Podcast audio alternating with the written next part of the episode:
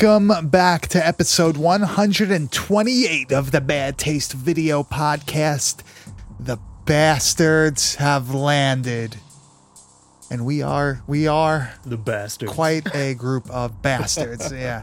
Said bastards, yes. I'm here with Grizz. I'm here with Anthony. Them bastards. We are approaching a new year, 2021. Right? Uh we're going to push into this new year, right? Like a like a bunch of motherfucking what would you say? Like bats Like a bunch of spitting napalm. bastard bats. Right? Spitting. S- spitting napalm, right? I, I think that we're gonna do some big things in 2021. I mean, I know me and you have been talking. We wanna we wanna push the envelope of uh, of what we, we Yeah. can do because we've had a good time here in 2020. Yeah. I think we're at a good point now, so I think we can get even better. Yeah. So, as you may have noticed, uh, the Instagram has slowed down a little bit. Unfortunately, the holiday season has, uh, you know, as you know, it, it's busy. We kept up with our podcast. We got our shows out. Uh, we had to take a break from a couple, a couple of the uh, segments. Right. This week will uh, be the last week that we'll be taking that break I think you're gonna I think you're gonna like the things that we're gonna be doing in this upcoming year. I think 2021 is gonna be pretty fun for us. Gonna mix some more new things in, maybe. Uh, we were talking about maybe doing some stuff that's a little bit more recent that people ask us to do. It's you know, it's not like we're we're pulling this out of our ass, but well, there's only so much you know, back catalog we can really pull from when it comes to uh, old movies to cover that you know people have heard all a million podcasts cover the same thing. So why don't we get into some newer stuff that is also kind of some some maybe some obscure stuff that people don't know about that we can shed some light on. Yeah, I think it's gonna be pretty fun. We still have, you know, we're still gonna kill you with the fucking douchebaggery that we watch, right? There's plenty of new We still have a lot of douchebaggery that we things that we've- yeah, yeah. Well, that, uh, yeah. Well, we got a lot of things that we've been saving for special occasions. But uh, this week we are still going back in time, right, Grizz? We're going back to the '80s. All right, everybody, you fucking human dumpster fires! I want you to put your seatbelts on because we're gonna dial this time machine back to 1987. Mike, set the scene. Mike was born. 1987 is a great year. I was born uh, Yep. on, a month earlier than this movie. so we're, we're in December right now of 1987. Anthony, who was the WWF champion? Okay, December 87. Hold on. Oh, wait. This is going into 89. Wait, 88. Was it? What? It Come was on. before it was. Was it Hogan? Yeah, Hogan must there it pose, is. right? This is a time period Hogan- where every pay per view ended with that motherfucker. Pre Mega Powers, right? What was that? 88? No, no, this is still. This is. This is. Yeah, Hogan. In this, uh, going into Mania, I um, it was vacated and had the tournament, and Macho Man won it. When I was born in the '80s, I was born in '88. Macho Man was the champion, not See? Hogan. Yeah, See? I was born that August. I was. Shit, I was born under a Hogan reign, I think, right, Anthony? Yeah, you were. You were. Damn. Hulkamania was running wild. uh, something pretty cool, and, it, and you, it makes you feel like old as hell. Uh, December 17th, the first Mega Man game was released Oh wow. for the Nintendo man. and the Famicom. dude. imagine. What a great game! yeah. Like, imagine how. eh, 87.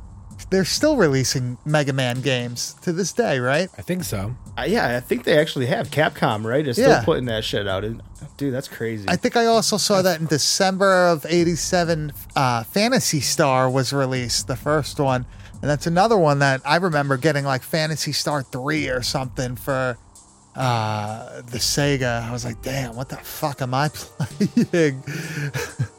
When I think of 1987, I think of one of the best television shows of all time, and that's ALF, which dominated my childhood. I had ALF fucking everything. Me too. I had an ALF. Hell yeah, Yeah. dude. I love that Dude, shit. like, oh, you you weren't living if you didn't have that motherfucking No. elf stuffy baby. That was the shit. What was his name? Gordon Chumley? Gordon Right? From Shumway. Shumway. Yeah, Gordon Chumway. Is that what? What was it? Chumway. From Melmac? From Melmac. Good lord, that's amazing. I have that like recording on my DVR, so anytime it plays on like reruns on my cable, I get to see it. It's still the best shit ever. I have the DVD of the first season. It's awesome. It's like a it's a box set kind of thing. One of those like double. yeah, dude, our friend uh, Ernie Keegan sent me that shit too. I, I gotta Hell check yeah, of those DVDs EK out. Ernie. Merry Christmas, Ernie Keegan. Right Yeah, on the, whole West Coast over there. Yeah, uh, Laser Graves Laser Graves family. holding it down. Yeah, yeah, yeah. And something that I probably remember 1987 for the most. Nikki Sixx almost dying of a heroin overdose. And then and then goes Uh, back to his it- apartment and does more heroin. Says he has an outer Just body. kickstart your heart, baby. Yeah, out of body experience. Interesting, right? Really, fucking crazy, Swears it off What a- and then what does a- it immediately after.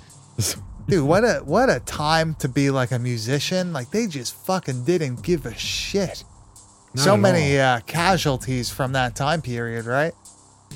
Yeah, I mean, you could get shit faced drunk with your friends and then drive your sports car and destroy all their lives. No, I, well, I, I forgot what they did in the dirt. I think they did it close enough, but wasn't like Vince Neil was so messed up from being drunk and also the car accident. Like, wasn't he like basically like they did in the movie where he was talking to him still in his arms, but he was actually talking to him with his throat cut. But I think he actually had no head.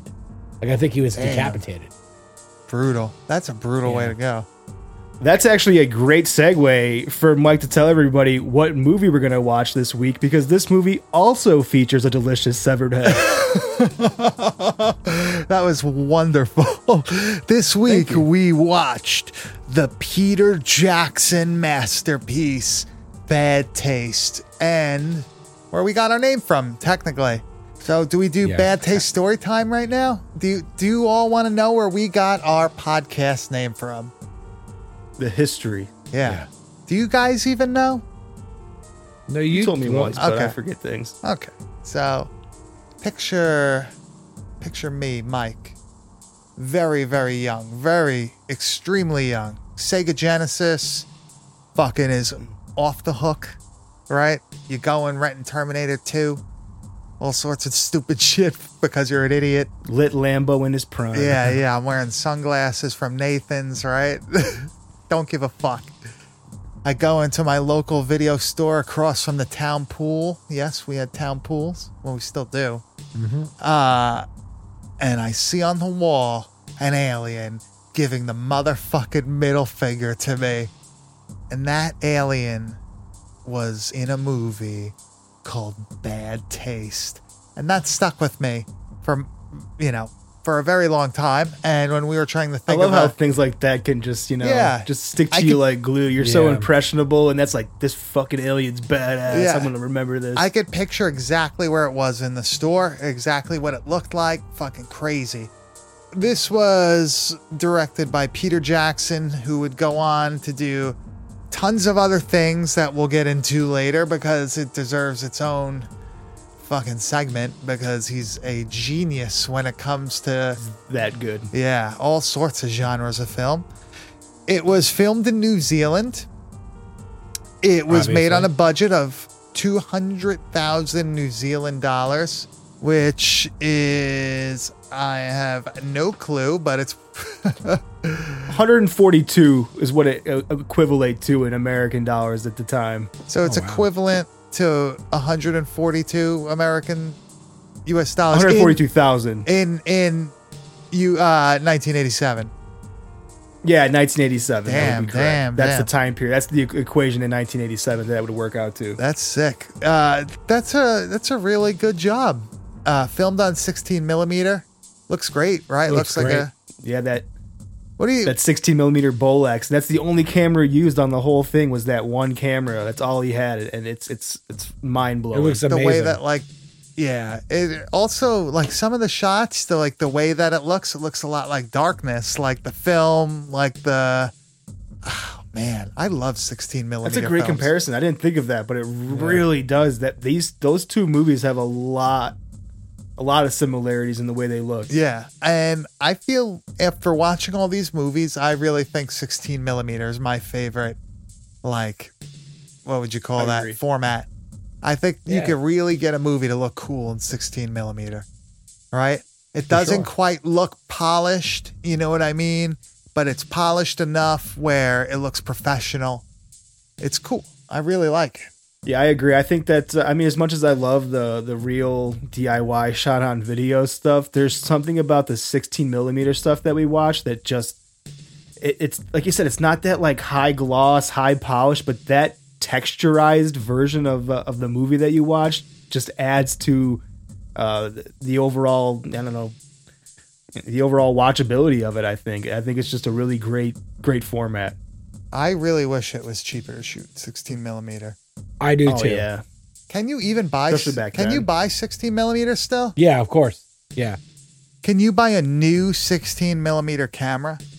Um, there's definitely cameras out there that like you could definitely use 16 millimeter on, like with adapters and stuff. But uh, like I think like Oh no, shit, that's cool. yeah, but like eh, those cameras are just like it's one of those things where people think, oh, it must be like cheaper. Like no, like like I I know I what was it uh that movie I think I brought it up before mid 90s like Uh-huh. li- like to get the exact cameras that they used to fit that time period like was really expensive even though i just think like i have a lot of opinions about that movie which is Yeah. not not not really endearing but um i'm just saying Yeah. if you have the money like jonah hill had to spend to track all that stuff down it's actually more expensive i tried to do a video on 35 millimeter this summer and i was trying to get a um the band really wanted to use it i really wanted to do it and then this budget it was just not in it like i was like i can make it look like film but still it doesn't look like film like, you Yeah. know like i got it close It's enough very hard to replicate. Yeah, it's very hard to replicate. yeah Uh, Dead Next Door, that was 16 millimeter, right? correct. Dude, speaking of, uh, well, speaking of anything Tempe video, got a nice, got the nice Christmas card signed by the Bookwalter oh family. Oh, look at that! What a what a guy! I like that they put that in all the packages, I guess, sold around like December. That's one thing, like, you hear about all this, you know, you watch movies when you're younger, you get older, you find out the guy's a piece of shit, right? oh no It's like, oh, this guy sucks, or he turns out to be this, turns out to be that. You're It's the worst. right. You found out, like Van Bebber, like he's a piece of fucking shit, right? Yeah, dude, what a fucking turd burglar that fucker is. But like, dude, Bookwalter, awesome, mm-hmm. awesome dude, super nice. Wholesome as fuck, man. Yeah. Everything I've seen from him, he just seems like a really like family oriented, wholesome guy. Yep, Tempe Video is with that. awesome, right? Makeflix is great. I, I just got all the DVDs. I got Robot Ninja, Skinned Alive, in. Ozone, uh, Dead Next Door, all on the Blu-rays. They were cheap yeah. as fuck. He had a whole bunch of sales. I hope you all got some of that shit, right? Was I have that Dead Next Door one. It, it's it's fucking awesome. yeah, but like I'm so glad he was cool. you know, like all I had songs in high school that we used like sound clips from the Dead Next Door and stuff. Like shit. I would have been pissed if he was. What's that like uh, old saying? Like the thing about like you uh, you should never meet your idols Yeah. because it'll fucking ruin it beard for says you. it all the time So it's it's always nice to hear the opposite of that. yep. Be- beard you say that every episode I say Mickey Mantle don't pay your rent. He don't care about you. There's tons of ET references in this movie, right? There is. There's a There's a, a, a direct ET line that I brought out that I thought was funny. There's no glowing fingers on these bastards. that's awesome I love that shit. and in a way this movie looks older than et Yeah, a little bit. Yeah. and it's funny how like wide reaching, like ET, like everybody had a had something to say about that fucking movie, yeah right? Like at this It was time just so period, culturally relevant, Yeah. you know, in the 80s. It was such a, a hot point to, to touch on. Would you say the 1980s was the best time for media in America? Fuck yeah. Dude. i think so Film and music. I don't know. Do you think That's tough people- Because I love the 90s too. Yeah, but do you think people cared more in the 80s about it? like the average person thought more of movies than now. Uh, yeah. You know what I mean? Like they I think they held true. it on a higher, you know, in a higher place than now. Like, oh, I'm gonna go fucking. and I think that was because Friday. accessibility. You think it became If too you think about it, you know, yeah, because in the '90s you got, you know, that's when the video market became to the point where you could go and get a, a new release for 20 bucks, compared to the '80s where you're going to spend 70, 80 dollars on a Yeah. tape, and if you're lucky to have a fucking VCR, which you were going to spend six, seven hundred dollars on to get in the '80s, these things were not cheap. I don't think people put that into perspective sometimes. That you went to the movies in the '80s was a big deal because it was the cheapest way to go see a film because to get all that gear at your house was a, a huge investment. people used to rent VCRs. Yeah, that was a huge a huge money making thing, dude. They, it wasn't really till the I would say late '80s where it really like, you know, two three hundred bucks now you could get one. You know what I mean? I mean, don't quote me on that. I'm not sure, but I think that was like the time where it was actually like in the realm of buying. Yeah. It was the uh what movie was it? The Batman that uh the first one there with that what's his face did Bert not Bert uh, what Tim the hell's Burton? that dude's name that all the the goth girls love yeah Tim Burton fucking uh the first movie the first Batman that he did was the first released tape that came out that was like twenty nine ninety nine I got that one. compared to being like eighty dollars so that like completely broke the market. I market got the first. I got the first line. I got the first. The first ones that are out, like the version. Yeah, really yeah. that's awesome That's cool. Batman '89, great movie. So when they did that, everybody else had to follow suit. So all these big studios were releasing their tapes now for thirty bucks, which completely changed the accessibility of who was going to be able to see these movies now. So yeah, in the mid '80s, you were able to get a VCR for between two to four hundred dollars, and then by the '90s, you were getting a hundred and sub hundred dollar VCRs. So it did become way more accessible. And what's funny is, like, I feel like in the '90s when they went to, that's, was it the '90s or the 2000s where your uh, movie theater went digital?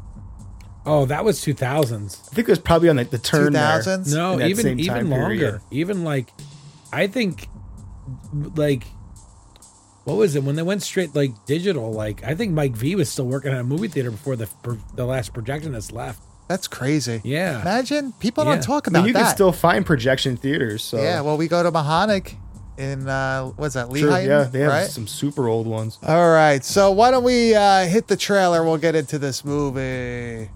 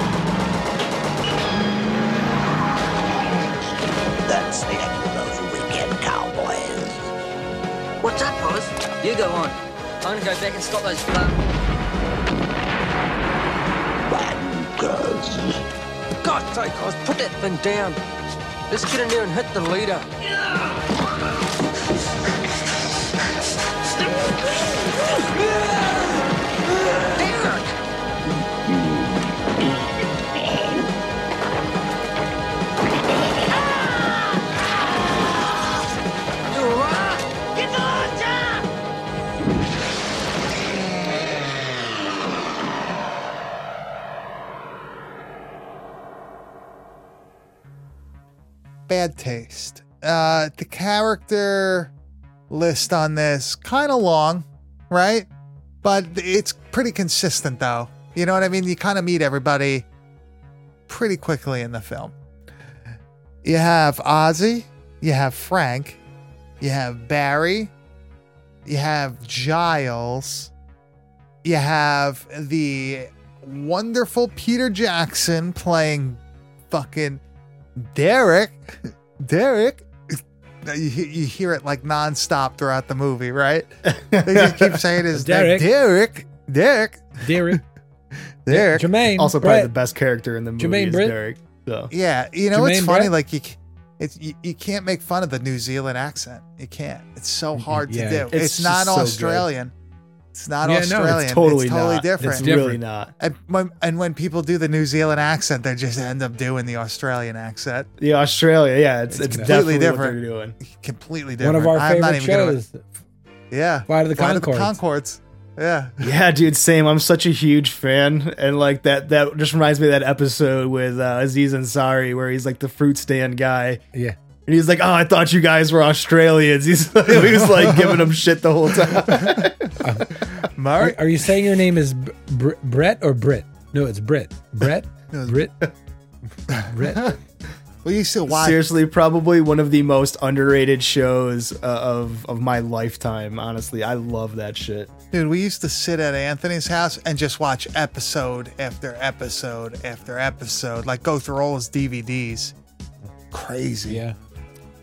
They walked away from the third season. I have se- I have both seasons on DVD. Also, I have the CD as well. It's that Yeah. it's, that's how big of a fan I was. I, I yeah, I went to go see them on the reunion run. You actually saw them live, right, Anthony? Yeah, in Central Park, they played with uh, Oh wow. I um, um, Eugene Mirman opened. He was he played the Who's- the, who's the landlord on the show, and he's also uh, Gene in um, Bob's Burgers. Dude, his stand up is fucking hilarious. Oh, he, he's he when he he took out a whole what was it? He took out a whole ad in the New York Times to talk about how much he hates Time Warner Cable and American Airlines. I heard that What? bit. It's so good. What? yeah, wait, wait, what is that? What happened? Eugene Mirman. Uh huh. he just complains about he, he complained about um Time Warner Cable. He goes like, "Dear Time Warner Cable, I hate you. You told me you're going to be at my house between the hours of 8 8 8 a.m. and 6 p.m. and then you called me at 5:30 to tell me that you were not coming." but the dude legitimately took the ad out in like the New York Times and shit, which is just so fucking funny. That's so. Yeah. How much does it cost to take an ad out in the Times like that? A full page. So we should look into it. We should yeah, honestly, Imagine. we should find that out. Dude, oh my God. billboards. Billboards have to be cheap in the city right now. You know, I was thinking that, and uh, I think I've actually seen one before of like some guys like uh, like band page. You know what I mean? And I, I was like, you know what? That's so weird that it might work. I didn't per. I made a- you a gotta con- come to the Wicked Vipers Facebook page. You're gonna love this bit. See, the thing was, it was it was so weird that like I was thinking it was so clever that I on purpose did not go to the link. I'm like, I'm not gonna listen yeah, to like just I'm not 'cause he gonna al- support I- this he fucking almost- clever idea. He almost had me. This motherfucker almost had me. So Curiosity Our, was um, almost there. Our friend Zicky Dice took out a billboard ad across the street from um, where they were holding the first ever All In, um, AEW All In. Uh huh. or um and he took a billboard across the street that said um all dice i think it said Uh huh. oh no all, all or outlandish but in the aew font directly across the street Yeah. Former NWA where- champ yeah Zicky Dice. yeah yeah R.I.P. who knows where he's going next R.I.P. My liver that weekend. yep yeah yeah I believe I puked as soon as I got in the stadium. yes you did So be it. So be it. Oh, speaking of AEW, who was that dude that passed away this week? I know Mike had Oh, mentioned it to the- me, but I wasn't Brodie familiar Lee. with him. yeah Oh, he okay. was See, I'm not fam- too familiar with a lot of this most recent stuff. So It's a big deal. he was he was a big indie guy before he got signed he was his name is brodie lee and then um he got really big in chikara he's from upstate um mean, you can say I, think know he's from Rochester, which is you know I, I grew up in Rochester, so I know he's kind of like a hometown guy. Yeah. I saw him a lot when I was younger when he used to wrestle in Ring of Honor and Chikara.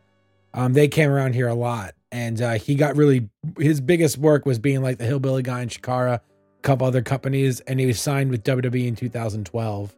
And then he was very outspoken about how he wanted out of his contract, and WWE held him for like a year without like doing anything with him.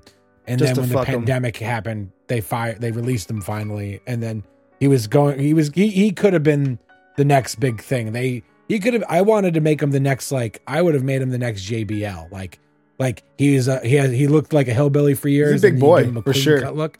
Yeah, and he just had that great match with uh with uh Cody Rhodes a couple months ago, and then he hasn't been seen since. Damn, it's unfortunate. That's really Yeah. terrible. That sucks. Mm.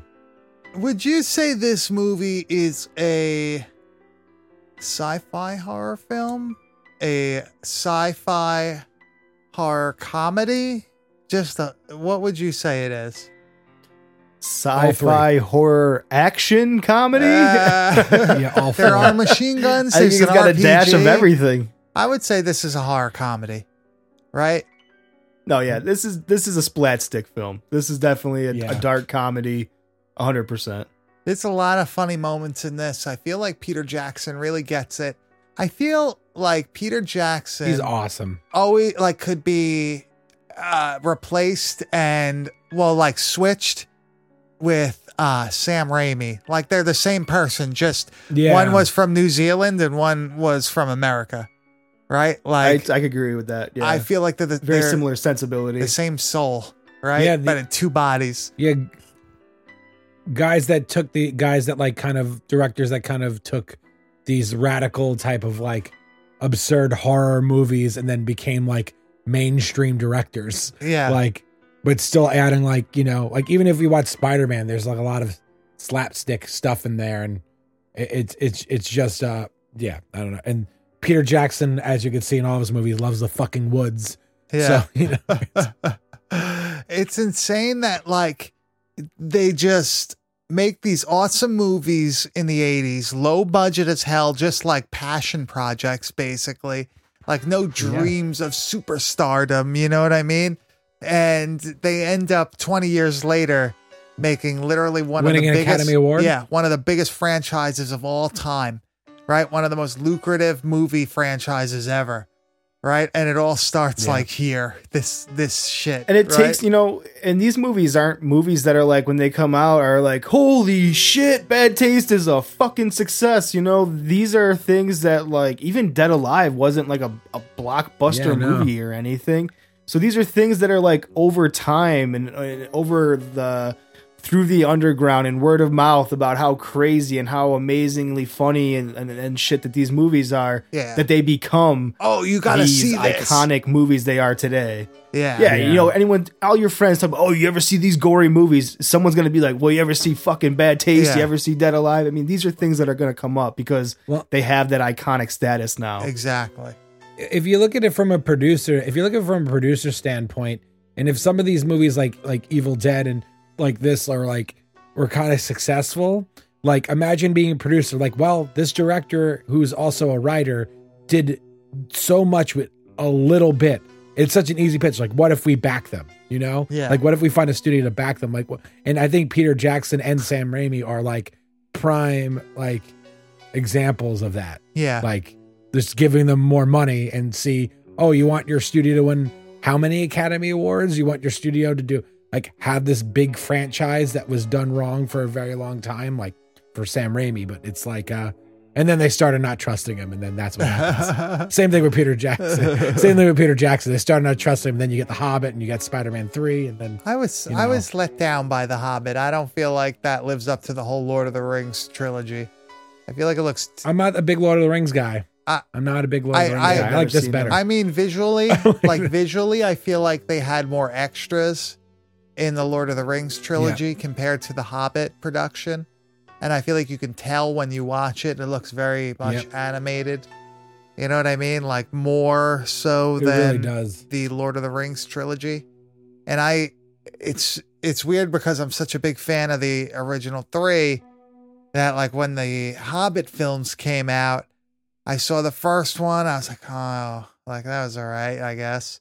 So the second one, I'm like, ah, god, that wasn't really that good. And then I didn't even go see the third one. I saw it on TV. I was like, that wasn't even good either. Like, what the fuck happened with these? Yeah. I'm sorry if you, if anybody's into those movies. I'm sorry, but it's just what a, what a letdown. it's too computerized. At least it was like the Lord of the Rings. Like even though I'm not the biggest fan of them, they were using the computer effects to kind of like build this world and was driven by like imagination and like fans for of this series, Yeah. and that wasn't seen before. Really, in the production, right? yeah, crazy. yeah. And then then they have all this money, and then they start not like. Like they start dealing with Peter Jackson. He's like, "Oh, let's do what we did before." Like, "Nah, we don't trust you. We're gonna, we're gonna, we're gonna, we're gonna just do it all computerized, green screened." And they slowly get disconnected from from the projects. That's what happens. There's you like know? a, a percentage. Slowly- there's a percentage of New Zealand that was like actually in the movie. Like that's how many people Yeah. were in the Lord of the Rings trilogy. That's crazy. Like I they think have- the third one you see a car driving. You well, The third yeah, one. well that's the whole continuity thing. It's impossible to control everything at all times, especially on like Yeah. super wide shots. You know what I mean? Yeah, exactly. It's hard. Some some shit slips through, right? What somebody have jeans on in Gladiator or whatever, or like some shit like that. You see airplane, like you see like the airplanes through, in yeah. the in the sky or something. But You know what's funny about continuity too with this movie is that this was like just planned to be like a, a couple of weeks. This wasn't like supposed to be. This took four years to film altogether. yeah, So like on the first day of shooting, one of our, our main characters here, he call, he shows up with like a five o'clock shadow and like rough goatee and shit like that. So he usually didn't wear that. It was just kind of like a by happenstance that he had it. So for the next four years, he had to make sure that they only filmed on Sundays and that he would like not shave over the weekend so that he would have that same stubble and the same look. Oh my And that was the only way they could keep continuity throughout the whole thing. I, I love that dedication from these like low budget people though. That's yeah. That's such a smart, you know, just thinking about that is stupid. I would never think about that. Well, they also like they're the crew of the film too, so they obviously love the movie. You know what I mean? They're all in. you're all in. Yeah. Yeah. When you're true. making the movie and Yeah. you're starring in it, you'll do whatever the fuck it takes. Look at like the making of Evil yeah. Dead and all that shit. Like just miserable, grueling, but they were all in. And look, you could tell, right, in the production, like Peter Jack, these Peter Jackson movies, like you could tell, like it, it comes across in the movie. You know what I mean? You could, this is like a splat stick, splatter, whatever, comedy, horror. You could watch this with somebody that's not really into gruesome horror movies and they probably And won't be yeah they probably won't be too offended by it it's certainly not like dead alive that's like this times a thousand because they start really upping everything in that movie. But this one like i feel like is that nice midpoint of it's kind of commercial you know what i mean? Like it's on a commercial level but it's still like an underground horror film. And it's the type of comedy that they approach with it. I think. Also for one that the gore is is intense, but it's not like it's not depicted in a way of being obscene. It's it, it's always followed up with a laugh, so it kind Yeah. of softens the blow. Yeah. it's so And crazy it's, it's that the best way I it's- could describe it. Yeah, it's it's like watching the Three Stooges with a bunch of fake blood added. Yeah. You know, I mean that that's what you're gonna get, but it, it's just with great camera work Yeah. as well. I think the Stooges wishes they had fucking Peter Jackson behind the helm. Well, what Peter Jackson Yeah, no, it's does great. very well is, uh, it's it's like gratuitous violence, but there's always a point, sort of. So I guess it wouldn't be gratuitous. Yep. But like in this movie, like when somebody's head get it, like you see like the the heads getting blown off and shit. It's just part of the movie. You know what I mean? Like, what do you expect to get shot with a magnum? Like, your head's gonna fucking explode, right? But he Yeah. does it in such a funny way because it looks so. Un- it doesn't look real, right? Like you could tell it's, uh, you know, an, a puppet A or practical whatever, a practical effect Yeah. and that's what makes it really enjoyable, right? Like it's it's I agree. every kill is funny in this movie. Every single one. Mm-hmm. No matter if it's a, a good guy, a bad guy, like every kill is funny. Right? Yeah, yeah, and it's just like it, this really is just like uh a clusterfuck of Peter Jackson's favorite, you know, things to f- film in movies because, like we said before, like I, I honestly think you could put every style of stylistic, you know, kind of movie making in into this. There's a ton of scenes in this movie where you're like, I'm watching a low budget 80s action movie right now.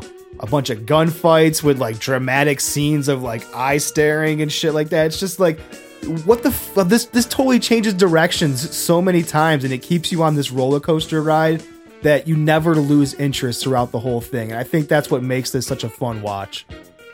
Yeah. Now, after the success of Bad Taste, uh, and even Dead Alive, why do you th- why do you think there weren't many horror movies coming out of New Zealand? Like, w- you know, I don't know. it's it it just seems like that's a place that you don't hear of anything coming from. One of the only movies I can think of off the top of my head is Deathgasm. I think that's from New Zealand. Deathgasm, that's a newer one, right? That's like Yeah, that that one uh, it's really good. I would definitely say check it out. I think you would like it. I think you would find it entertaining. There's enough like gore and all that. I've seen the shit. cover. It looks like metal and shit. It looks Yeah. like, a, like a heavy metal horror movie or whatever. Yeah, it's really cool. Like these two kids, they're like metalheads. They go find some guy from some 80s like metal band and they find this like great. hit like this record and like inside the record there's like a piece of music and they play the music with their high school like metal band and it like possesses people and shit. Like it's really good. It's I like the concept. It Yeah. could be cheesy, but it might be really good. When I think of New Zealand uh, movies, like horror movies, besides anything that Peter Jackson's done, the only thing that I can really I can think off the top of my head would be Strange Behavior, which I think a lot of tape collectors know as Dead Kids. You could see that uh, that Lettuce video release. It Yeah. has that cool like you know house with the lightning. It's got a real cool reflective cover. So I think a lot of people will, will be familiar with that. Uh, not the best movie. It's got a you know some hype. It's in the in the trading community for tapes and stuff. But honestly, it's you're not going to get. It's not a Peter Jackson movie or anything like that. It's more of your typical early 80s slasher, but it's also set in New Zealand, so it has like these accents and stuff. So if you enjoy the way that these people talk, you'll get a kick out of that at least. there's a pretty uh, interesting story with this VHS release. When the Magnum video release hit the stores, they also had, I guess, a apparently a sticker of a finger that you would be able to put on to make the middle finger into like a peace sign. A peace sign. How stupid. So that's why you see the two different ones now. Do you Maybe have they printed the the, the second finger yeah that, I, I guess they eventually thought that like that was a a relevant thing like they needed to do that just for fucking pissy, whiny, dumb parents to like. I can't have my kids see a middle finger on the the shelf when we're walking through the store, but you know they're probably I don't know. I fucking hate parents. Sorry, I'm just gonna go off on a tangent about how stupid people. are. i love the the fucking thing holding the ak-47 uh giving the middle cover. finger i have a tank top that's well it was originally a shirt that got ruined that got cut into a tank Muscled top fucking like 12 years ago i still have it it's fucking faded as- as shit but I, I can't get rid of it right i need that alien giving the middle finger to people right you know they've done stupid shit like that with a few movies too. Like you remember that uh that uh fucking movie Mr. or not Mr. Ice Cream Man, but Ice Cream Man with uh Howard Clint Howard. yeah yeah they did a cover for that where like it was too gory for parents where he's actually got like a skull in the ice cream cone and it's covered in blood and stuff like that. Yeah. And the, because the parents bitching they had to do a second release of it for video store shelves where all that's taken out. It's just like a normal ice cream cone and shit like that with no blood. Ah. it's just like the dumbest like details. Like who it's a middle finger. It's a little bit of blood. Like look at some of the other covers in the aisles of, of horror movies or go down some of the other you know action movies and look at some of those covers. I don't think it's anything too obscene Yeah, I mean, I guess people didn't understand at the time, right? They let their emotions kind of get the better of them, right? It's like it's just a fucking movie. Who PTO cares? shit. Yeah, it's a video store. What do you care? Like your kid ain't. don't matter. Uh, fucking old creepy dudes coming here to rent jerk off movies. Like, get your fucking kid your Barney movie and get out. Yeah, exactly. Speaking of jerk off movies, the other movies of 1987, how do they stack up to bad taste? Now, there's a lot of decent movies that came out in this year. It was a pretty solid year for horror. I think it's, uh, you know, it's one of the most solid years when it comes to horror films. But here's some that I think would at least be in the same realm. You know what I mean? I'm not going to put, you know, multi million dollar studio films against this. Maybe some lower budget ones, but things that might stand a chance. Uh, Blood Rage. What do you think? Bad Love taste? Blood Rage. Bad taste. Anthony? Uh, oh, oh no. Uh, bad taste. I think I'm gonna have to go with bad taste. Also, I think it leaves a bigger impression on Yeah. me, uh, or it did leave a It's a bigger tough- it's a impression on tough- me than Tough one though. yeah. What about Bloodhook? I know now, Grizz there's is a, a, very huge similar vibe. Grizz is a huge fan of Bloodhook, right? I, it's it's I love the ending that, of that uh, movie. it's a dark comedy through and through, and it, it's got just really. It has the same sensibility as Bad Taste, but it's not Bad Taste. yeah, uh, I love the dude at the end. He reminds me of like fucking Bluto from Popeye, right? Oh, he- like during the dock completely. scene, like at the end. Nothing beats that scene when those two fucking corpses are tied up and they come fucking floating up with the hooks in their mouths. I, I love that movie. So good. Uh, go find that fucking tape. That's a, a great one to have. Next one. Have you ever seen Doom Asylum?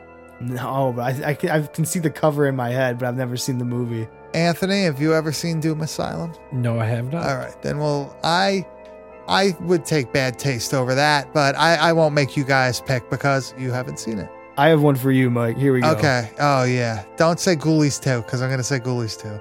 No, I'm not gonna say that. I think this one is comparable in a sensibility way. How about the one and only Tim Ritter's Killing Spree? No, Spree? don't do that to me. Don't do that to me. it's a tough one. I do. This is hard for me too. Don't do that to me. Uh killing spree or bad taste? Man, I don't know. Uh I'm unfortunately going to have to go with bad taste. I feel like that has uh, a way bigger influence on my uh, movie watching. I, I have to agree, man. As much as I am the I'm biggest sorry, Tim, Tim. Ritter fan, I'm sorry, and, Tim. and Killing I'm so Spree is my favorite Tim Ritter movie. It's dude, Bad bad, taste. taste. is fucking bad taste. What about something like street trash? I see. I don't have the same love affair a lot of people do with Street Trash. It's a great movie. It's got you know its special place in in you know movie history or whatever. But uh, there's just something uniquely different about Peter Jackson's early work that Yeah. stands out to me. That just isn't the same as anything else you're gonna watch from that time period. Yeah, it's so good. Grizz, you didn't even challenge me on a real hard one for me. Is it violent shit? No, Nekromantik? no. Ghoulies too? Well, that's of course. I think Ghoulies too, but there's one. There's one that I would feel like is a complete equal to me. You will not agree with me, but the video dead. That movie, I feel like, has the exact same impact as Bad Taste did.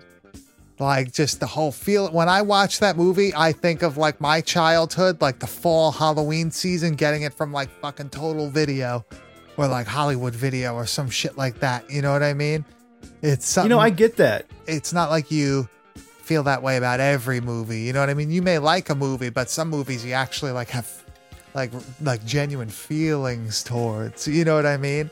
Ex- past Well, I can understand that because that movie has like its, its its own uniqueness to it as well. Whereas like I think that when you watch that, you're watching something that isn't like anything else from that time period. So you do c- come away from it feeling like it's something extremely unique that you just went through. And I, I- but I, I think the only thing that's different for me with that movie compared to this one is that I felt that way the first few times watching the Video Dead, whereas I feel that way every time I watch Bad Taste. Like you pick up Where I'm something like, new. man, I am watching and- something unique as fuck. yeah.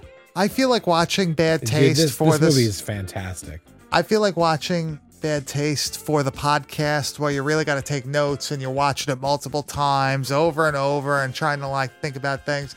I feel like I picked up on even more funny things this time around, like didn't notice things, you know, before and you're cracking up as you're watching it. Like Peter Jackson is very good at this genre of film. Very, very, very Tiny good. details that are hilarious. The smallest things will crack you up. And it's funny that uh The Evil Dead 2 came out in 1987 and you know, Evil Dead 1 was one of his uh I guess influences to start making this movie. And it's funny that they released the movie in the same year, right? And we've already made the connection that they're like very similar as far as like artistry and like especially sense of humor go. So it, it is kind of like funny how one would spark somebody else's career and they would both like meet up releasing these two what would be become iconic horror icons of the genre, especially of the dark horror genre. Yep, and they the would dark comedy genre. I and they would say. both go on to make insanely popular other mainstream movies after. That big booty money. Yep. There it is, that big booty money. um, besides, see, like I, I wish, I wish there was like a 16 millimeter version of the Lost Boys, but I guess that would kind of just be like darkness. Oh, don't. No Uh. Oh, God. But uh, come on, man, they're they're va- the vampire family, bro. I'm not gonna. The brothers, Get into this. brothers, brothers fighting them off, right? come on, come on. I, you're not gonna get me into that because darkness is too good to belittle it with such poopy movies as bomb. Yeah, hell yeah. Lost Boys. Come on, Dude, I got all those fuck. I got so many copies of Darkness. Come at me, bro. Come at me, bro. I thought you were gonna say you have so many copies of Lost Boys. No, I think I only have one, maybe two. I think I may Got have that that, on Japanese DVD. release. I have the DVD. Oh, I have three: Japanese Damn. DVD, and I have a like a regular Warner. Yeah, Release. three too many. Hey, man, what can I say? What can I say? I was an early adopter of uh, Amazon, like uh, like the DVDs, used DVDs on Amazon, and uh, I would buy like the the DVD would cost you a penny, and you would pay like three dollars shipping. So you would go through the store and like put like a ton of them in. You know what I mean? You'd buy a whole bunch of shit. I have a huge like fucking just Rubbermaid containers of DVDs. it's crazy. Your dark side. Yeah, it's my dark side. That's my dark secret that I I thought I, it was it was very hard at that time to find VHS tapes around me. You know what I mean? Like I didn't have the money to like I missed the boom of the video store selling everything off. I was a little too young for like that late 90s, you know, things going for a dollar and all that shit like from the store itself. I mean, I got stuff later on. I got stuff later on, but it wasn't like the good stuff. You know, wasn't what I like mean? it is now. Don't get me wrong. Yeah, yeah, yeah, like yeah, yeah, yeah, exactly. All right. So now I think we're going to get into a little bit more of the details about the film itself. I first want to talk about the entire sound design of this movie because I think this plays a huge role in how good this film is. Uh, so let's start with the soundtrack. What is your guys' take from the soundtrack of this movie? I really like at the end when they're doing the assault on the house, like that real '80s action like music, There's a um, ton of that. like synth. You know, what do they call that? Getaway, runaway, like in synthwave, whatever the hell they call that shit. Oh, I see. I'm not familiar with like too much of the, other genre, but I can I know exactly what you're talking about. It sounds like road rash music from that video game. Oh yeah, dude, that game was awesome. I fucking love Road Rash. It's one of the best games of all time. Remember now the weapon I was just talking to you about on the break? I feel like that would be something. yeah, Road that would be perfect for Road Rash. Yeah, if any of you work in like high uh, high voltage electricity, just cut it like a 12 inch piece of wire. You're set. Jesus. They're, uh, I loved it too because there's a lot of like heavy horror synth uh, going on throughout the whole thing, but then they also mix in this like uh, this orchestral section, so it has more of a contemporary horror soundtrack thing at certain points. But then, like Mike said, it cuts to these crazy fucking action scenes, and it's straight like the cheesiest, poppiest action movie. shit you're gonna you know, hear in like synth Deadly Prey, like stuff like Yeah, know, it's- that kind it's- of shit.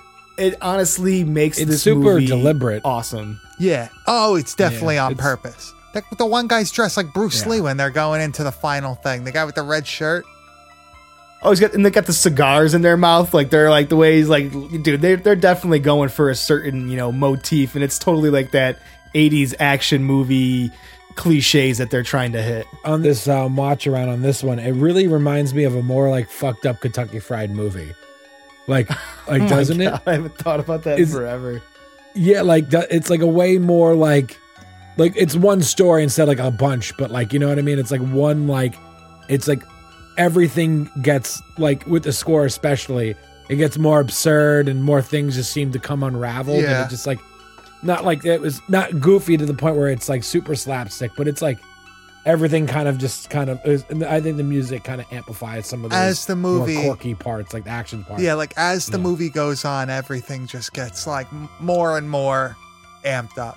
The violence, the gore, Yeah. the music, like everything until the movie, you know, the culmination at the end. I, I really do like the soundtrack of this movie. Was it ever released in its entirety? That I didn't look up. I, that would be really cool because this would be something that could be really fun to listen to. I, I, you know what? I feel like I've seen people with like you know LPs of it and shit. I think it was like re-released recently because the, the music is really that good. It was released uh, on a 12 inch vinyl, original motion picture soundtrack, music composed by Michelle thought so. Scullion.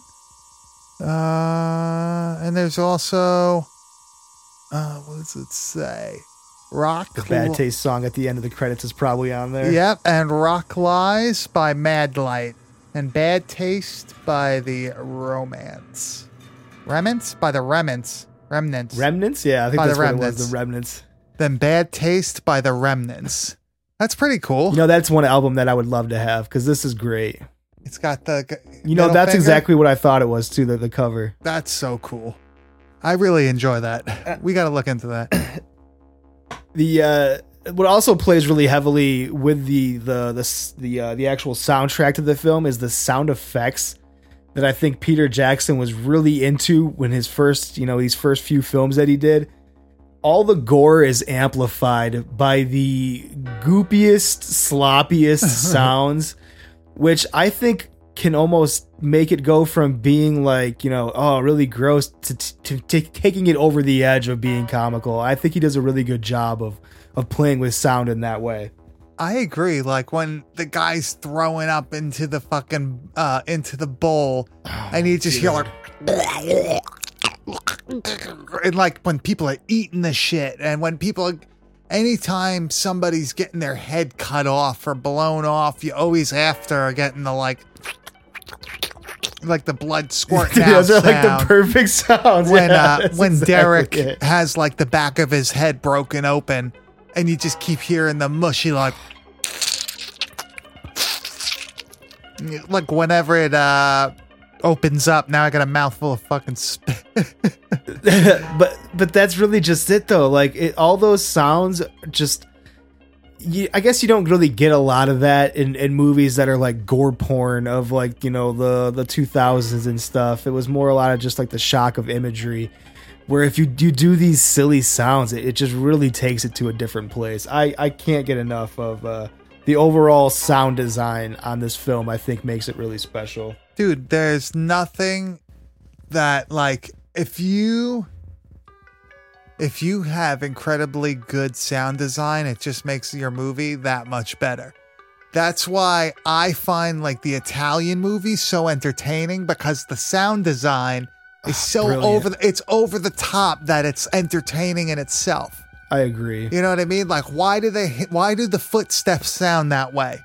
Why do, why does the even the, wind even the action movies from that time period of Italy are, are all that same. All Oh, the all the. giallo stuff. It just sounds amazing. Live like a cop, die like a man. Go watch that one. If you want to watch a good Italian Oh, dude. action movie. There you go. We can we can give you recommendations all day. That's the hot recommendation. Yeah, go watch that. There's a scene where there there's like a crooked gambling place, like an illegal gambling place, and these two cops, I guess they're supposed to be like vice squad type cops in Italy. And they fucking go into the parking lot. There's all these expensive, expensive like European cars. And you think they're just gonna like fucking break a window or something. They light the whole parking lot on fire. And they just show Oh, all these cars just set ablaze. It's crazy. So good. Practically Definitely probably done. Legit Dude, parking lot full of burning insane. cars. So it looks cool. so good. You guys have to watch that movie. 100% worth it. What was the name of that again for everybody? Live like a cop, die like a man. What a fucking name, too. That's that's insane. And I love that shit. you want to know what the best thing about that is? You know who directed it? Lay it on me.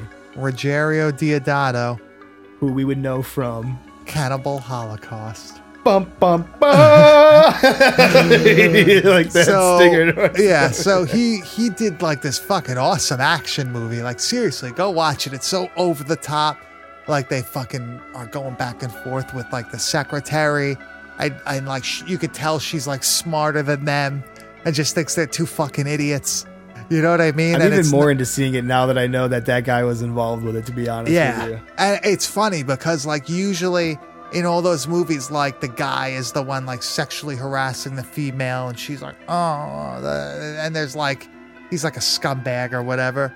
And in that movie, like she gives it right back to them, like telling them they're fucking assholes, this and that. Like, oh, you couldn't Nice, do this, like you couldn't satisfy me if like both of you did it or whatever. It's yeah, crazy shit like that. Movie's awesome. Definitely go check it out. Live like a cop, die like a man. That is the bad taste tip Of of the week. All right, so talking a little bit more about the making of this film here. Uh, now, Peter Jackson did this, like we said, early in his career. Obviously, not too much money. All of it was pretty much self funded. And the cast and crew was the entire working project. That's it. They had about, what would you say, Mike? Maybe six to, to, to eight people tops that. Uh, pretty much that worked on this yeah, film? I think it was pretty much whoever you saw on screen in the movie probably worked on the movie. Like was probably the crew. Which- Yeah. if it was a main character, me they were they were working on the movie. And, and a lot of them played you know multiple parts. If you saw them in one they were probably dressed up as an alien at one point in the movie as well because they didn't have the ability to pay anybody else. They probably didn't really have access to anybody else. So i i, I love the the ingenuity and the just the determination to make a movie like that. I think it it's fucking awesome. With that being said what do you guys think of you know the way this movie's actually filmed as far as like the the camera work the camera tricks that he pulls off in this like we said it's a 16 millimeter bolex camera and it's just one camera I was really impressed by the crane shots when we you sent me that making of thing and they showed the Oh, crane great. that they used and he couldn't see through the lens. You know, like he couldn't see through the viewfinder or whatever the hell you want to call it.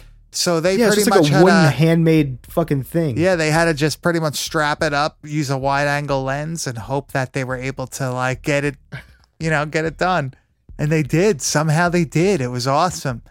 And I think like and you can't check it then and there. You have to wait. You Yeah, you have see to- it like for until it's like You have to get it processed and everything, right? Crazy. Yeah. So it's like, oh, I hope this shot that we just spent all day doing was correct. worth And- it. It was yeah, and I think like because they had to make their own things, he made a steady cam and like maybe they're a little bit Yeah. more janky than like a real studio would have. I think it actually added to like the I weirdness of the movie. Like it the steady cam was just a little shaky to the point where it makes it almost cartoonish. And like different like the crane shots are just a little weird sometimes where like it's almost like it's supposed to be that way you know i really do enjoy the way this movie was shot and as, like i said the 16 millimeter makes it look fucking awesome I think you can really see that in, in one particular scene. There's a, a, a really fucking cool Mustang car that uh, two of the the two of the main characters are driving in that are in the the AIDS force.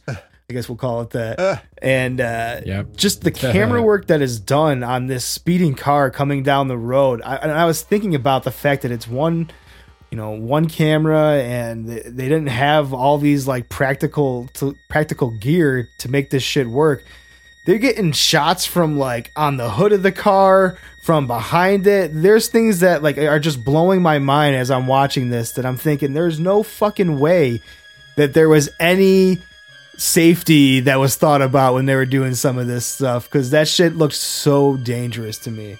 And also, it's one camera, so they're resetting it up every time. yeah so many that that's a good point too. When when you're young you don't care. You're just trying to get the shot. How many times have we done dangerous shit when you were younger just to like get her done? You know what i mean? Oh yeah.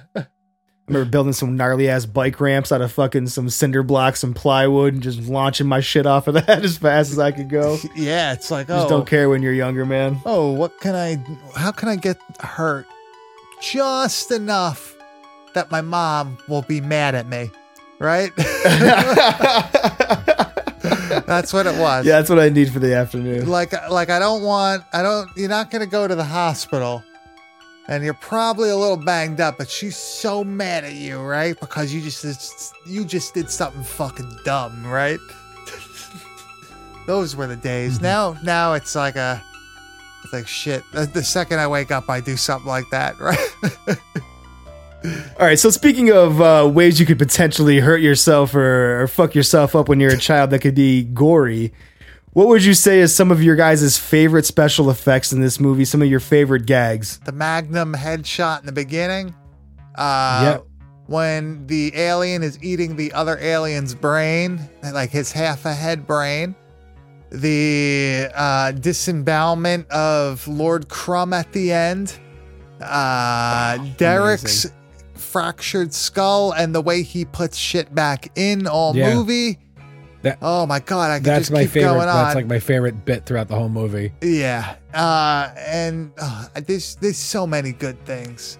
the things that really look good about the gore and i think that would make them look good about the gore is that it's it's pretty much real i guess they were just going down to his butcher and they were just like collecting any and all parts that they could whether it was garbage or whatever they were just like mushing stuff together they would bring it back and they would cover it in like maple syrup dyed red with food coloring and that was the, the blood throughout the ah. movie he's like it was fucking sticky but it was also delicious which i think is like oh, That's a I, good I just thought idea. about that, like being in fucking New Zealand covered in fucking maple syrup outside. Yeah, that like- has to be a recipe for disaster. Yeah, like by the water. There's so many fucking like we live by the Seagulls water. and no, shit. dude, we live by the water. There's so many like bugs, like fucking horse flies and shit oh down yeah, there. that's true. by the dunes and all that. It's terrible. I don't fucking know where they am. They're fucking all that down there, uh, dunes. I think the most impressive thing uh, that we should touch on real quick, as far as like you know the making of this movie and some of the big special effects that were done on such a small budget, uh, we have to talk about the fucking house. The house that this whole Oh God, thing yes. is centered around.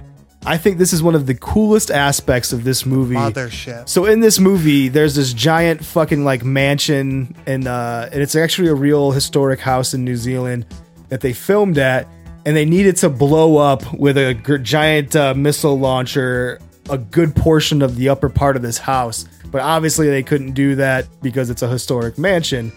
So they built a replica model, and I can't remember like the exact scale of it, or whatever. But I mean, it was like you know, i I'd have to say at least ten foot high, you know, replica of this house, and it was fucking perfect. Substantial model. It looked real. Fooled me.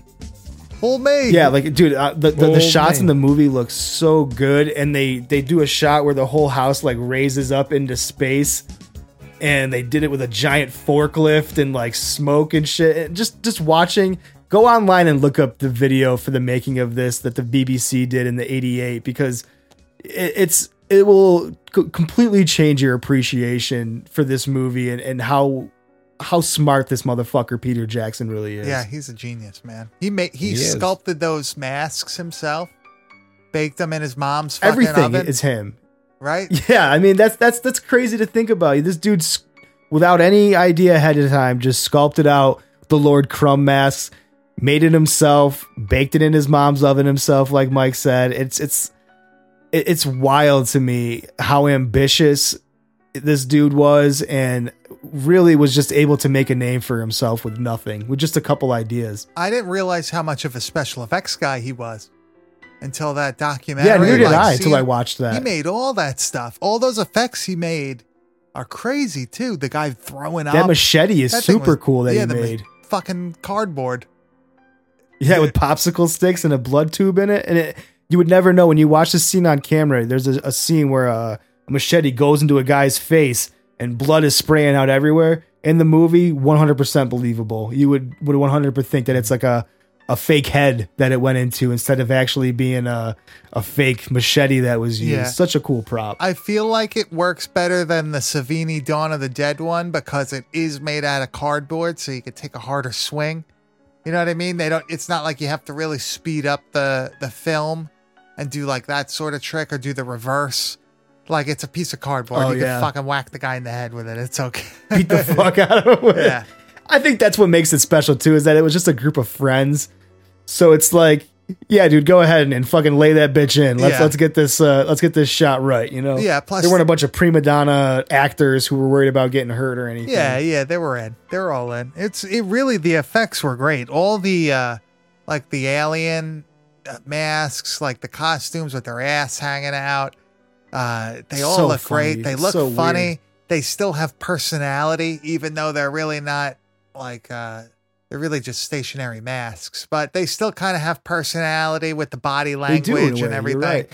They do a really good job. The Lord Crumb character looks good. He's more animated than all of them, right? He's more of a puppet. For Crumb's Crunchy Delights, which is their fast food chain from outer space that they've come to harvest human meat from. Such a funny idea. Like I a- love that concept. Kind of like an intergalactic KFC, right? Sort yeah, that's how they were putting it. It's yeah, so that's the that's the effect that I got. I think we got to talk too about uh, we're you know continuing on the Peter Jackson love train. How great is Peter Jackson playing not only one but two of the essential roles in this film, including a scenes where they fucking fight one another. A- And you would never know. Honestly, No. they look completely different. Yep. I would not even guess it was the same actor. And it's his face that's throwing up the the green goo. That's his face. yeah, sculpted. Yep, and he's probably in some of the alien costumes also. Oh, for sure. There's a there's a great scene where like his character is nailing a knife into the heel of the other character that's played by him at the same time, like hanging off of a cliff. And that just dude, that shit gives me the What fucking idea, willies. Just right? like the idea that that, idea? knife. Oh, just hammering into your foot like that, the base of your foot. the guy's me, squealing. He's like gnarly. Oh yeah, and like all the other like alien people are alerted by it and Yeah. shit. Dude, that's such a this movie's rules. I love it. I just thought about this. Derek falls down the like the side of the cliff, and his head gets cracked open, right? Fucking tumbles, dude. And uh, they show the seagulls like eating his head, like right after that. Like it's so funny. I love it. I like also how when I he do. gets up, he starts like kind of having like a like a weird like tick. He's like, ah, and then he like finally like realizes to push the thing back in. Oh, so funny. And I love too that when, it, when he when he pushes like this piece of his brain back into his head and closes his skull up, he looks down and there's he landed on like Another a piece? seagull's nest. Oh, so there's like a bunch of smushed seagulls that are like twitching Oh, and shit. and even the eggs are down there. It's so fucking gnarly. Dude, what looking. About when the it. RPG goes through the house and it hits the sheep? It randomly just hits the Oh. sheep and blows up. Oh, That's like one of those just so splat sticky, mm. like it's it's goofy. It's, so it's, it reminds me of Hot Shot. yeah. That's the kind of shit that that is, that. dude. That has to be one of my favorite scenes in the whole movie. That shit is so. I'm glad you to me. mentioned it too, because I would have forgot about it. That's such a it's great so scene. fake. It's like so fake looking that like it has. It's funny. Like they just blew up a fake sheep. Like just ex- and when I say blow it up, like they blew it the fuck up. They blew it the fuck up. Yeah, that's They so blew up a funny. car in this movie too, for real. They they actually took a car and blew it up. Damn. So they were doing things. They went for it. I, I have I have so much love and respect for for these fucking New Zealand crazy motherfuckers, Dude, man. another part that was really funny with Derek's open head is when he like stuffs some of the alien brain into his head, and like Lord Crumb's like, "Oh fuck" or whatever, like or, or like "Oh shit," like he says something like that, and he like creeps away. Oh man, so Derek is actually the the hero, I guess, of the movie. He's left on the yeah, he's left on uh, the spaceship. He's the one who kills Lord Crumb, and he's going back to their planet now, right? For revenge. Is that where he's Uh, going? can you imagine the sequel? Can you imagine what Now? what that would have been? now, maybe? Oh please, Oh, dude, that would be so cool Peter if he would, if he would just did a passion project. doing Bad Taste too. now. You could just release this, dude. You could just release the same exact cover, just that they go like this now. That's it. Oh yeah, it's part two Like instead of the middle finger. Now it's the peace Yeah, sign. like Ghostbusters. I love that. I mean, I, I I can only imagine like you know it, w- it would be Derek going to like the whatever planet the crumbs were from and just like whooping ass inside of the fast food restaurants and stuff with the chainsaw. So many cool things I could see happening with that. I wish. I wish. Damn, Peter Jackson, please. So why don't just we, do one horror movie. Just just give us one, more? More horror movie. just- That's all I want, man. Just give us the Sam Raimi, Peter Jackson crossover. Do you guys like Frighteners? Did you guys like that one? Oh yeah, dude, that has my man fucking uh Jeffrey So Combs, dude. Hell dude, yeah, That movie is so underrated, I feel. Michael J. Fox is in that one too. That should be Yeah, that, should be dude, Anthony's. One of Uh, his best movies. that should be Anthony's calling for that movie. yeah, you should be loving. I that like the movie. I like the, the VHS of that movie that has the uh, holographic front where it looks like the ghost is coming out. Oh, that is sweet. Shit is sick. Okay, so why don't we head over to the chase scale? The Cinematic Hell Appreciation Scale of Excellence. All right, Grizz, why don't you uh, give us your final thoughts and a rating?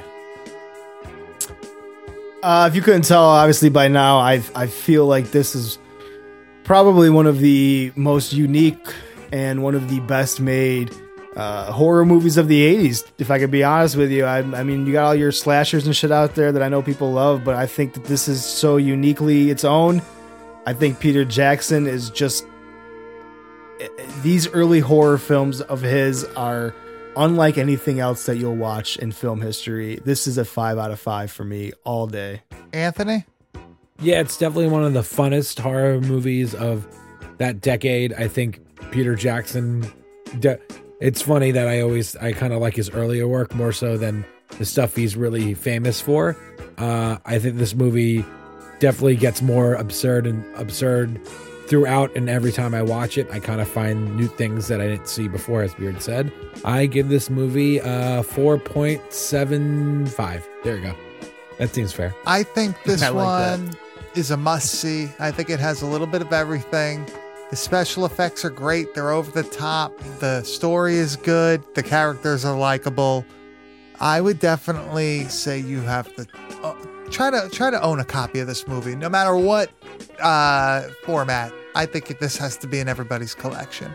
I definitely yeah. think it's something that is a standard for like modern horror, right? Uh, this really laid the groundwork for a lot of other movies.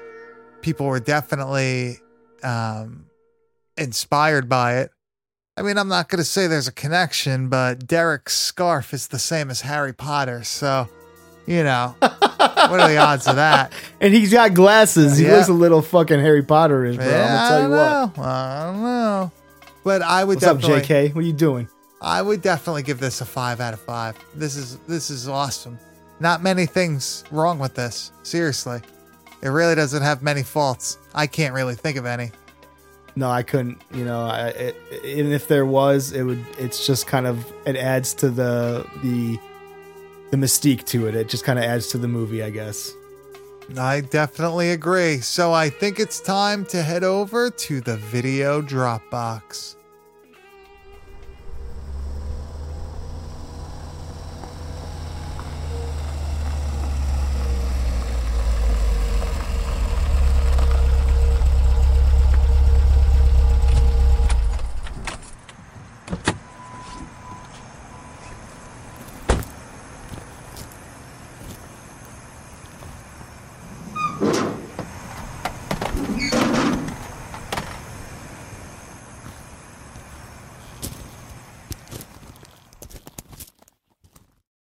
Okay, so Yeah.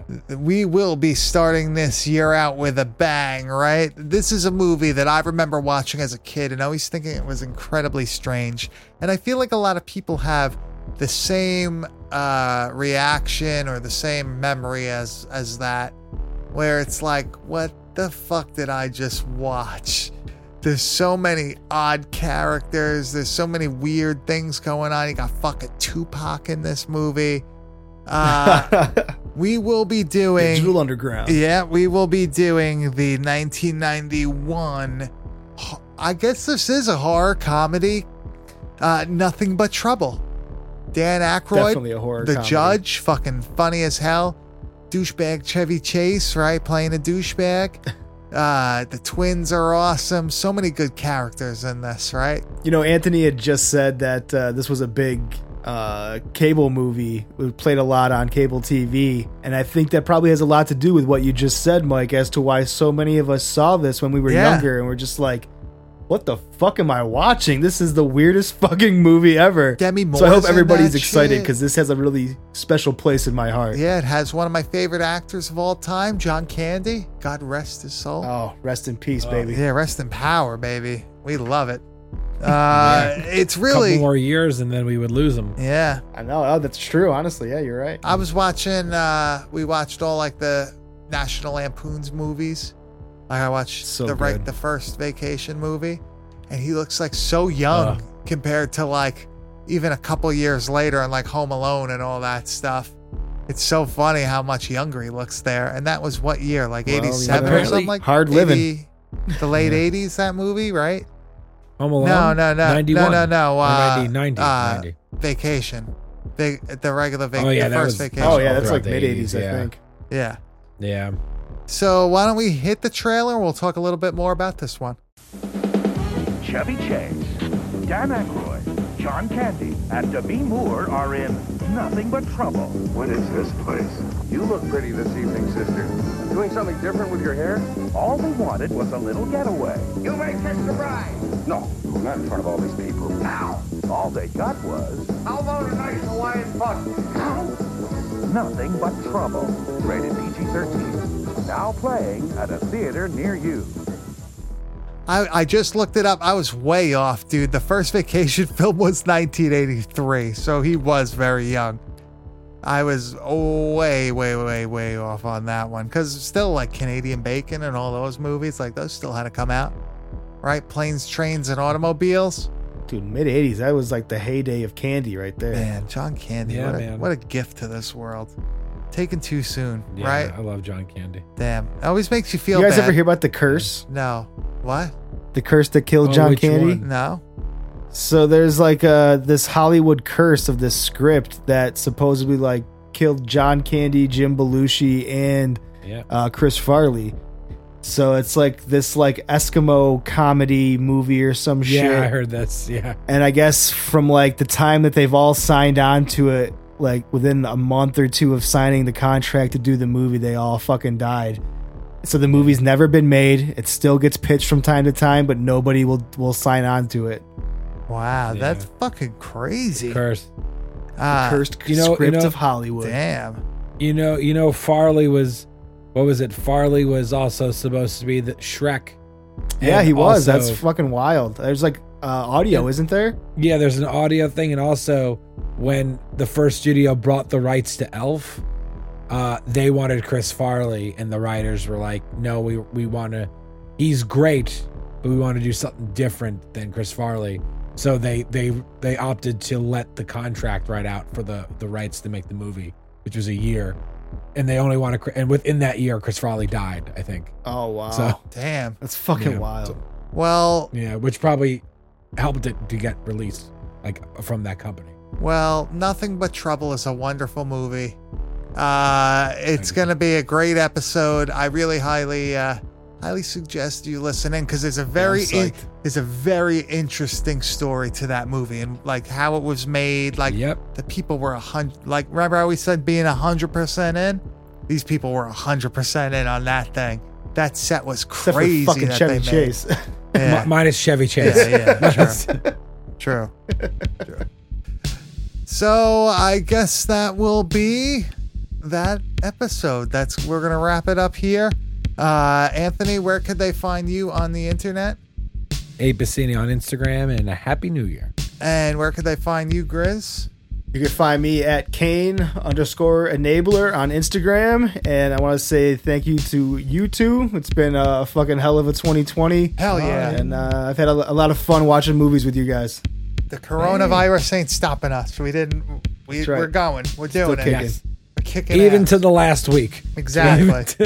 exactly. The worst week ever. And you could find me at Bad Taste Video on Instagram, and you could find everything we do at www.badtastevideo.com. Uh, we have a Patreon if you want to help pay our hosting fees. That would be cool. Just think of it as a donation, but we will be kicking that up with 2021. Wherever you're listening to us, please rate us five stars, leave a good review. We really appreciate it. We really appreciate you listening and hanging out with us, right? We just want to. I want it to be Hell like yeah. you know, we're just just hanging out with you. Just Right? kicking it, man. We're the kicking it, Olive bro. Garden, baby. We're family. Yeah, we're oh, family. Oh, some breadsticks. Oh, Yeah, dude, the breadstick. I really want Olive Garden. Is that white? Oh, dude, don't even talk is that about like a white Are they trash open at thing? 11? Like, are people gonna listen to that and be like, "What the fuck is this fuck guy talking is, about?" Dude. Yeah. Well, I fuck Yeah, with have the breadsticks and boy. talk to yeah. you later. Sorry, sorry to disappoint you people, but I'm white trash. Holla. Holla. All right. Happy New Year from the Bad Taste family, right? Don't do anything stupid. Please be safe. We don't want to read about you in the news. But if you if you are in the news, make sure you're wearing one of our shirts. Okay? Yeah, tag us. Yeah. Tag us. Or hat. tag us, baby. Hashtag us. Shout us out. All right. We'll see you next week.